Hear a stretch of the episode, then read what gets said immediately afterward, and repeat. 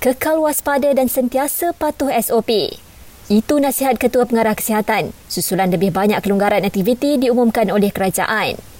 Tan Sri Dr. Nur Hisham Abdullah berkata, kelonggaran aktiviti itu adalah untuk membantu ekonomi dan bukan kerana ia selamat.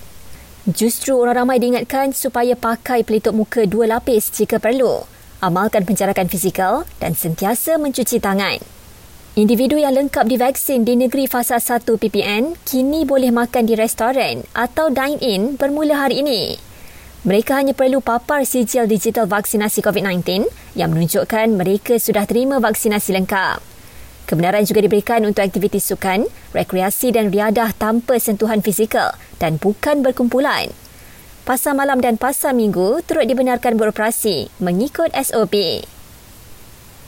Selangor mampu beralih ke fasa 2 Pelan Pemulihan Negara bulan depan. Keyakinan itu diluahkan oleh Menteri Besarnya susulan peningkatan kadar vaksinasi.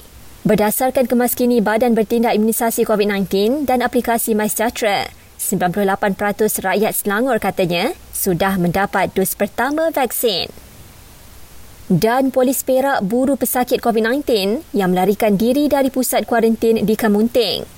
Dua pesakit sudah ditemui sebelum ini, manakala seorang lagi sedang dikesan.